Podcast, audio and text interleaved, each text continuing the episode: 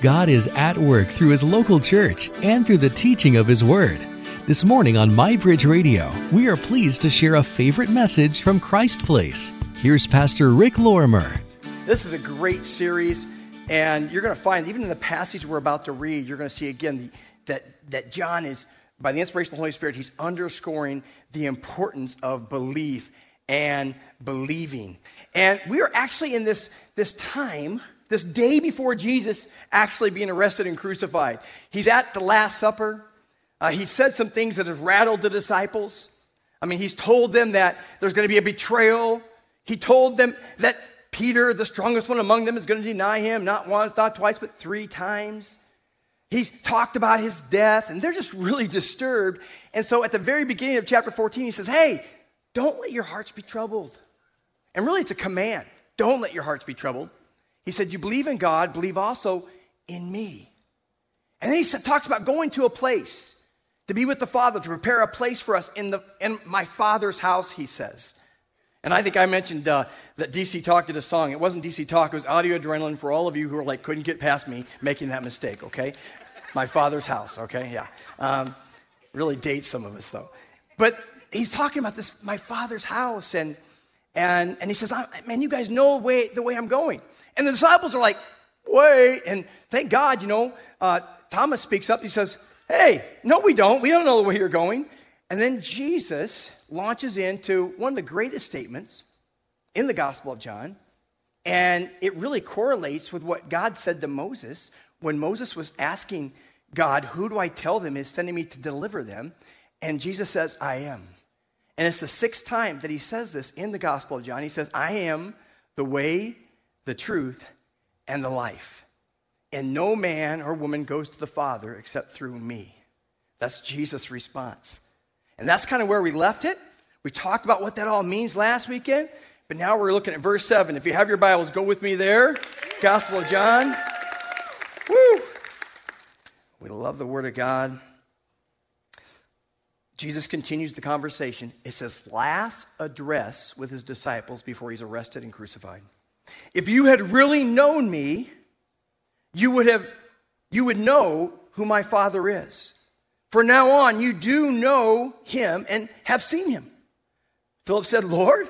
So now Philip's entering the conversation. Thomas broke the ice. Philip says, Lord, show us the Father and we will be satisfied. And Jesus replied, I have been with you all this time, Philip, and yet you still don't know who I am? Anyone who has seen me has seen the Father.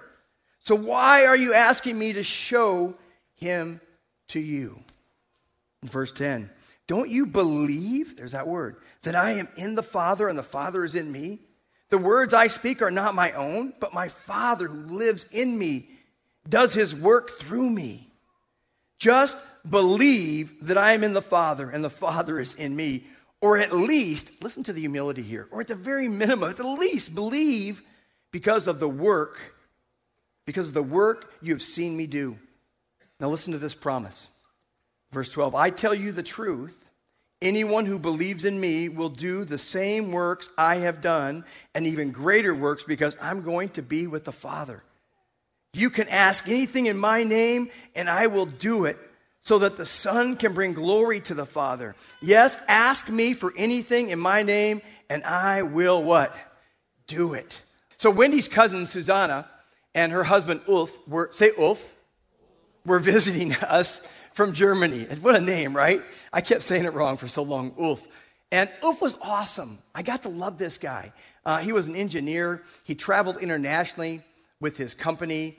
He was quietly reserved, kind, extremely intentional, uh, also extremely intelligent. He spoke like multiple languages. He spoke English better than me, which isn't saying a whole lot. Um, and he read books incessantly. He was a learner above learners, just, just a deep man. And one of the evenings, we invited all of our family over just to hang out with them. And and this was before we had grandkids, and so we loved doing games. Well, we, all, we love doing games with grandkids too, but how many of you know it changes when you got grandkids, the kind of games you can do? Well, this one evening, we decided we were going to do this thing that will really date me and some of you. Some of you remember this video game. It was called Dance Dance Revolution. I think Nintendo, right? Maybe it's a Wii even. I don't remember. But anyway, Dance Dance Revolution. It's a crazy game. And we thought Ulf would probably just want to watch and, you know, laugh with the rest of us at those who are making kind of fools of themselves. But man, he actually said he wanted to do it. And so he decided to play. And so here's this, this quiet, reserved man who's kind of stoic. He starts dancing. And I'm not just talking like kind of dancing, I'm talking high octane dance moves. We're like freaking out. We're all like, ah, we're falling on the floor. Who is this man? You know, we were in shock because we learned something about him we would never have guessed by just hanging out with him. Now, here's, here's the crazy part the disciples had spent over three years with Jesus, and he's still unpacking who he is to them. That's how deep God is. And they still weren't getting it. Now, we've all met people and hung out with people. As a matter of fact, if you're married, you get this. You learn something new all the time about your spouse. Well, the disciples weren't able to really grasp everything that Jesus was wanting them to understand about him. As a matter of fact, in the Gospel of John, the word know is used 141 times. The word believe is used 98 times. You see, John wants every reader to understand that God is not asking for blind faith. He wants you to know God because in knowing God, your faith grows. It's the process of growing your faith is knowing Him. And Jesus is trying to get His disciples to know Him. Remember, now in the Gospel of John, um, the word know is used four different ways. One way is used like just knowing the facts, just knowing the details of a situation or the, the environment or the situation, how many people need to be fed. Uh, the other way John uses the word know is to express the facts behind maybe um, the details, to give a little bit more details. And then the other way he uses the word know is to casually become familiar with something or someone. Like you've just met them, you just you know, got a chance to, to meet who they are. But the way John is using it here in our text, he's using the word know to imply that he, he wants his disciples to uh, have a deeper comprehension, a fuller understanding of who he is, his identity, and what his mission is all about, what his purpose is. And the, the kind of the tension that I, I would hope we would all feel a little bit here is if the disciples could spend three some plus years with Jesus and still miss it, how much more could we? Do you know it's possible for you to come every single weekend to fill, sit in a seat, even serve on one of our dream teams, and still not really know Him. Matter of fact, studies have shown that many in the church are biblically illiterate. They know about God, but they don't know God.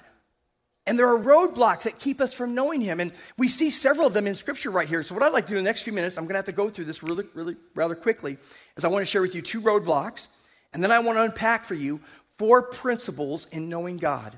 And that's the title of this week's message Knowing God. So, what are the roadblocks? roadblock number one that keeps us from knowing God happens to be our misconceptions of God's nature. Look at the scripture there. If you had really known me, you would know who my Father is.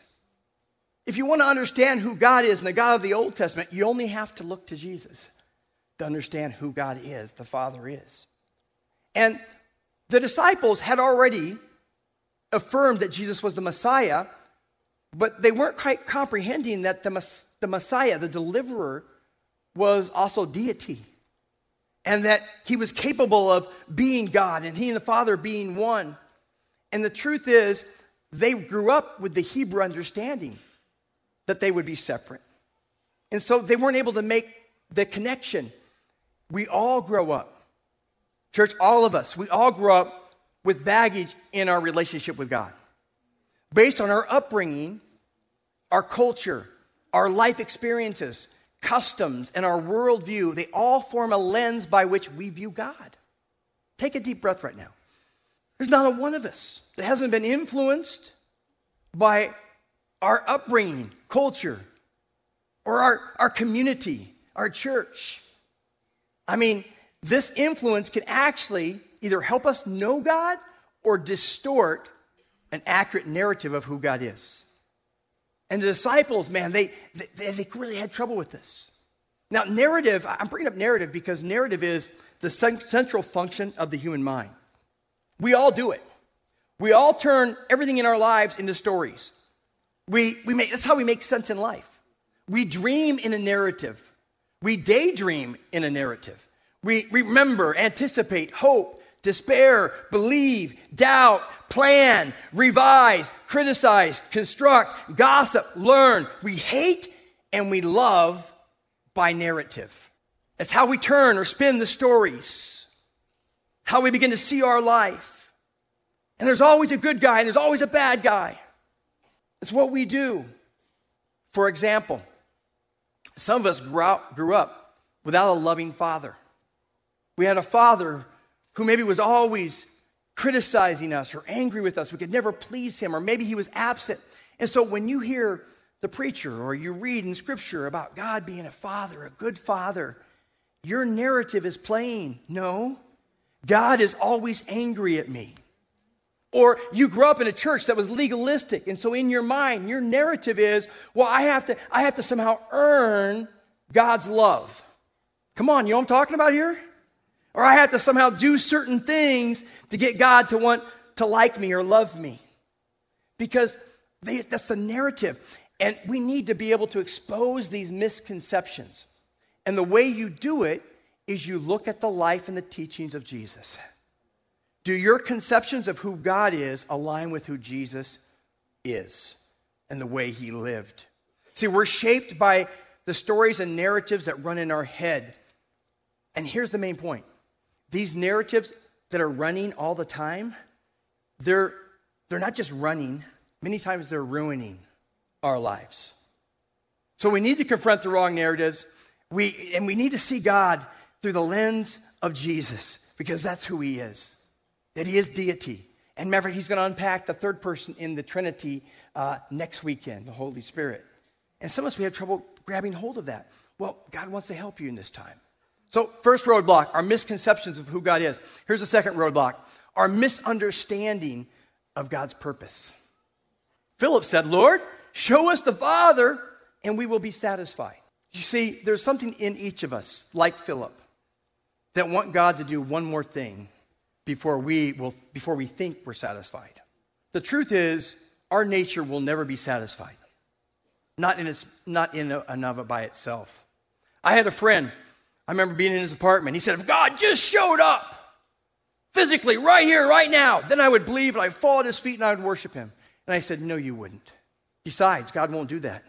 Because God didn't come to give you what you want, He came to give you what you need. We have a tendency to want to come to God and not have to ever use faith. We don't want to have to really trust Him. If, if, if God does everything the way we want Him to, there's no faith involved. As a matter of fact, we are then stepping into what I would call religion. And there's thousands of religions. Christianity is not about doing, it's not about religion, it's about what Christ has done. It's about a relationship. And Philip here is illustrating what religion wants to do. It wants to be satisfied. It wants somehow for God to come to our terms. We want to somehow put God in a box, and, and God has to do this, and God has to do that. And then here's what we end up doing we then begin to quali- quantify and qualify what it looks like to be spiritual, because then we can measure whether or not we're more holy than other people. We can contrast whether or not we're doing the kind of stuff that makes us better than other people. That's religion, that's not relationship. You need to understand the foundation to Christianity has nothing to do with what we do. It has everything to do with what God has done. That he hung on a cross and died for our sin, but he didn't stay dead. Come on. He rose three days later and he overcame death, hell, and the grave. He is alive, my friends. That's the narrative that he's alive. And I told my friend, you know what? He's not going to go to the cross again for you. He's already done that. Religion wants to come to God on our terms and make it about us doing something so we can measure it so we can get our hands on it. Now, in this context where we just read, the Israelites, the Hebrew people, were looking for the Messiah to deliver them from Rome, tangibly. And Jesus kept teaching his disciples that he wants a relationship. That's why he was physically there. That religion wants to change people from the outside in. It works with rules. And, and to some degree, it works. It curves behavior, but it can never change the heart. And what God wants to do through relationship is He wants to change us from the inside out.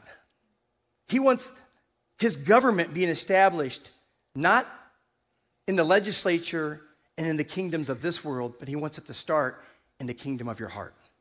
That's where it starts. And then from there, he wants his kingdom to, to grow and, and, and to explode and influence other people's lives. Lord, your kingdom come, your will be done. And that's what God wants to do in your soul and in your world, and your life.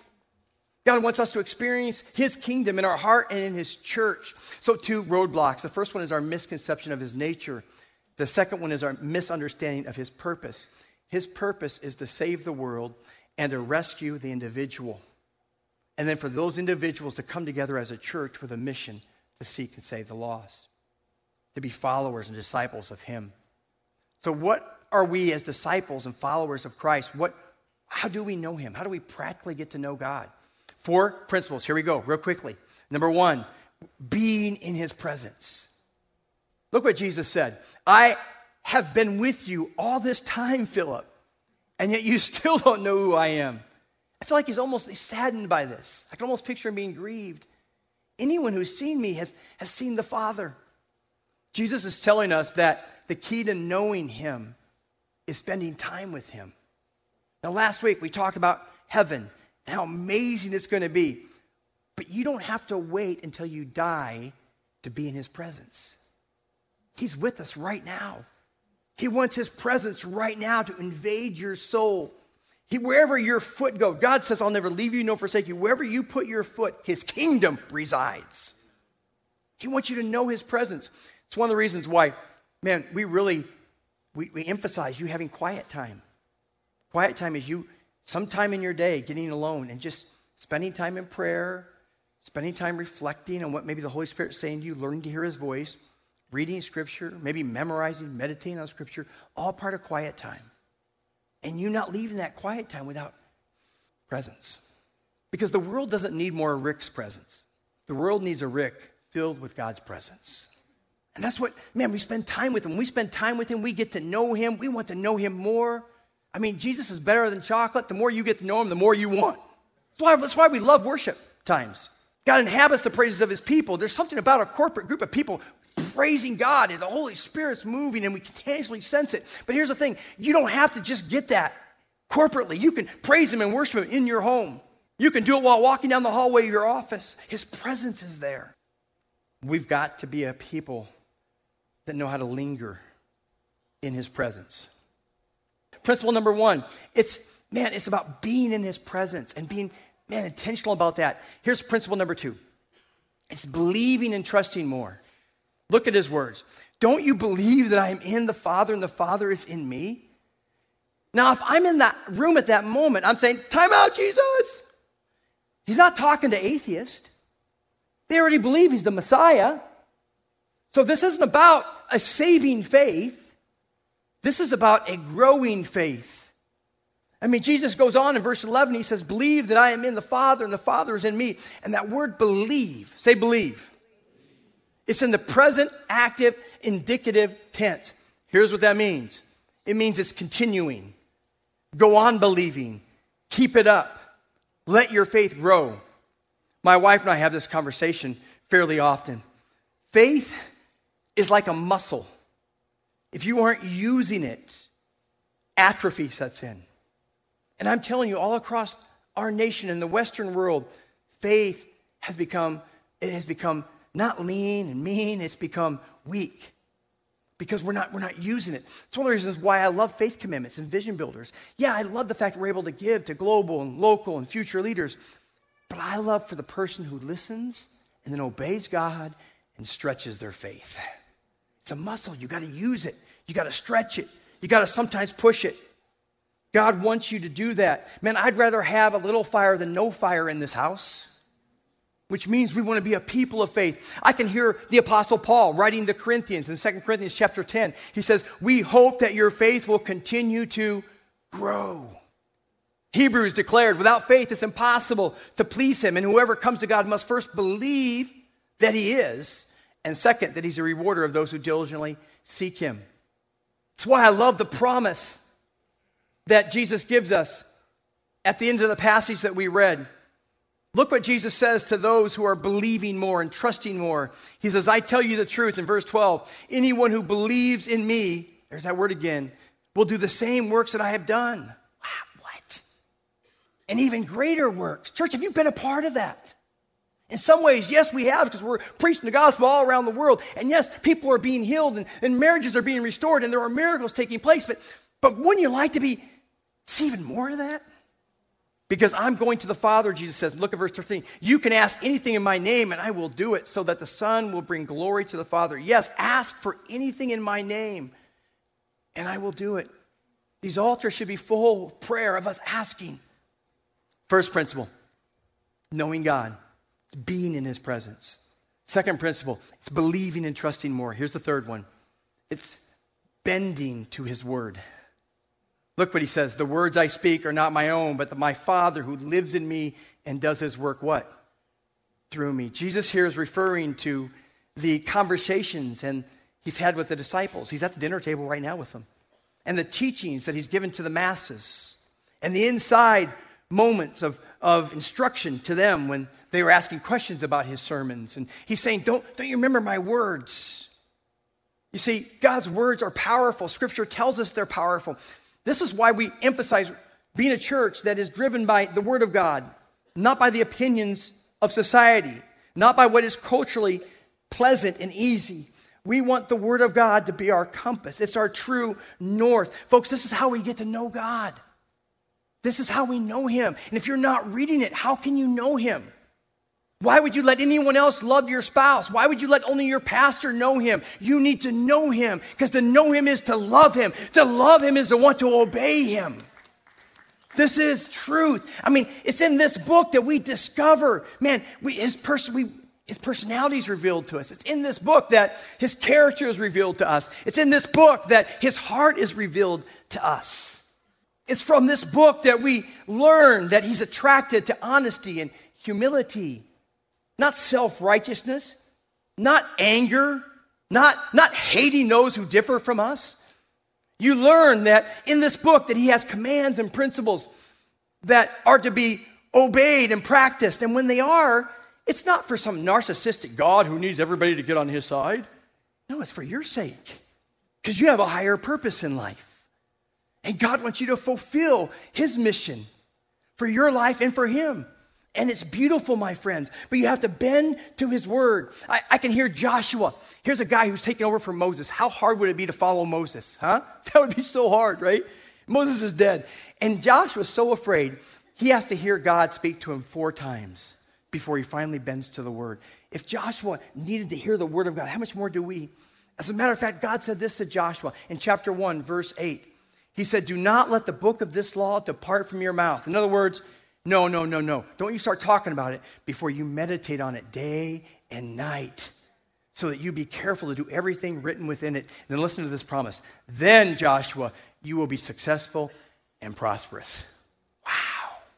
How beautiful in the book of James, Jesus' um, half brother. James said this He said, Don't merely listen to the word and deceive yourselves. You know, some of the greatest deception happens in church. He says, Don't just listen to the word and deceive yourselves, do what it says. Do what it says. So we're always got to be asking ourselves, What's my takeaway? How do I live this out this week? How do I respond to the Word of God? Do you know the Word of God is so beautiful? There's stories, there's poetries, there's letters that need to be read. Man, there's, there's stories about men and women who encounter God. Don't you want to encounter Him? Come on, church. Oh, you, you learn that in here. You read poetry in this book of people who knew how to worship God. And they began to write songs about God. Don't, wouldn't you love it if God did such a new thing in your heart, you could write songs about Him? You, you, in here in this book, you read letters in this book of people who spoke to God and who God spoke to, who spoke on His behalf. That's why Timothy when writing to his mentee, he said, Oh, Timothy, all scripture is inspired of God and it's useful for teaching, rebuking, correcting, and training in righteousness, so that every man and woman of God may be thoroughly equipped for every good work. We need to know this. We need to bend to this book. We need to yield to it. See, from Revelations to, excuse me, from Genesis to Revelations, God paints us a profile of who He is. knowing Him, read this book. Martin Luther said this. I love the great reformer. He said, The Bible is alive. It speaks to me. It has feet. It runs after me. It has hands. It lays hold of me. Can you say that? Or is it just a relic? Is it just another holy book? No, God wants it to be alive in your life. If you want to know God, you want to read his book. So we're talking about principles of knowing God. It's believing. Uh, it's, it's being in his presence. It's believing and trusting God more. It's bending a knee to his word. It's, here's the fourth principle beholding his work. And I'm getting ready to close. It's beholding his work. Look what the words of Scripture say here in John 14. Or at least believe because of the work you have seen me do. Jesus makes it real clear. I've not been about information. My whole life has been about transformation. Look at the lives changed by their encounter with me. Hmm. Reflect on that. You know what we really, I want to see us get better at as a church is, is going slower and celebrate the wonders of what he's doing. Because there are powerful things taking place.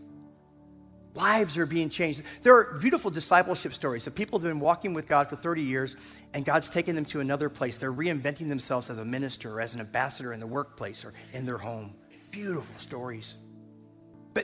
Look what Jesus did. He loved the unlovely. He made clean, he made, he made what was unclean clean. He valued the marginalized. He ministered face to face with the outcast while feeding the masses.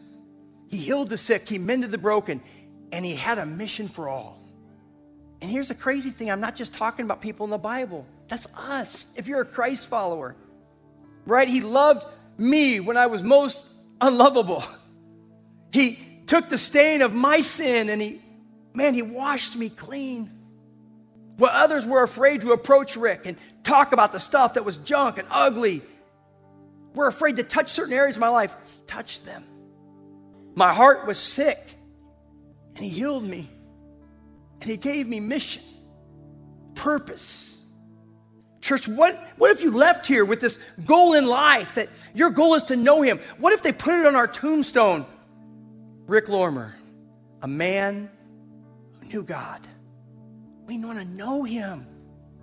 You know what religion does? Religion leads to a place where you have a form of godliness, but you deny the power of God in you. The work of God in you is to bring transformation in your life. Thank you for joining us this morning for a favorite message from Pastor Rick Lorimer from Christ Place. If you'd like to hear this message again or more like it, check out Heard on Air on the MyBridge Radio app or online at mybridgeradio.net.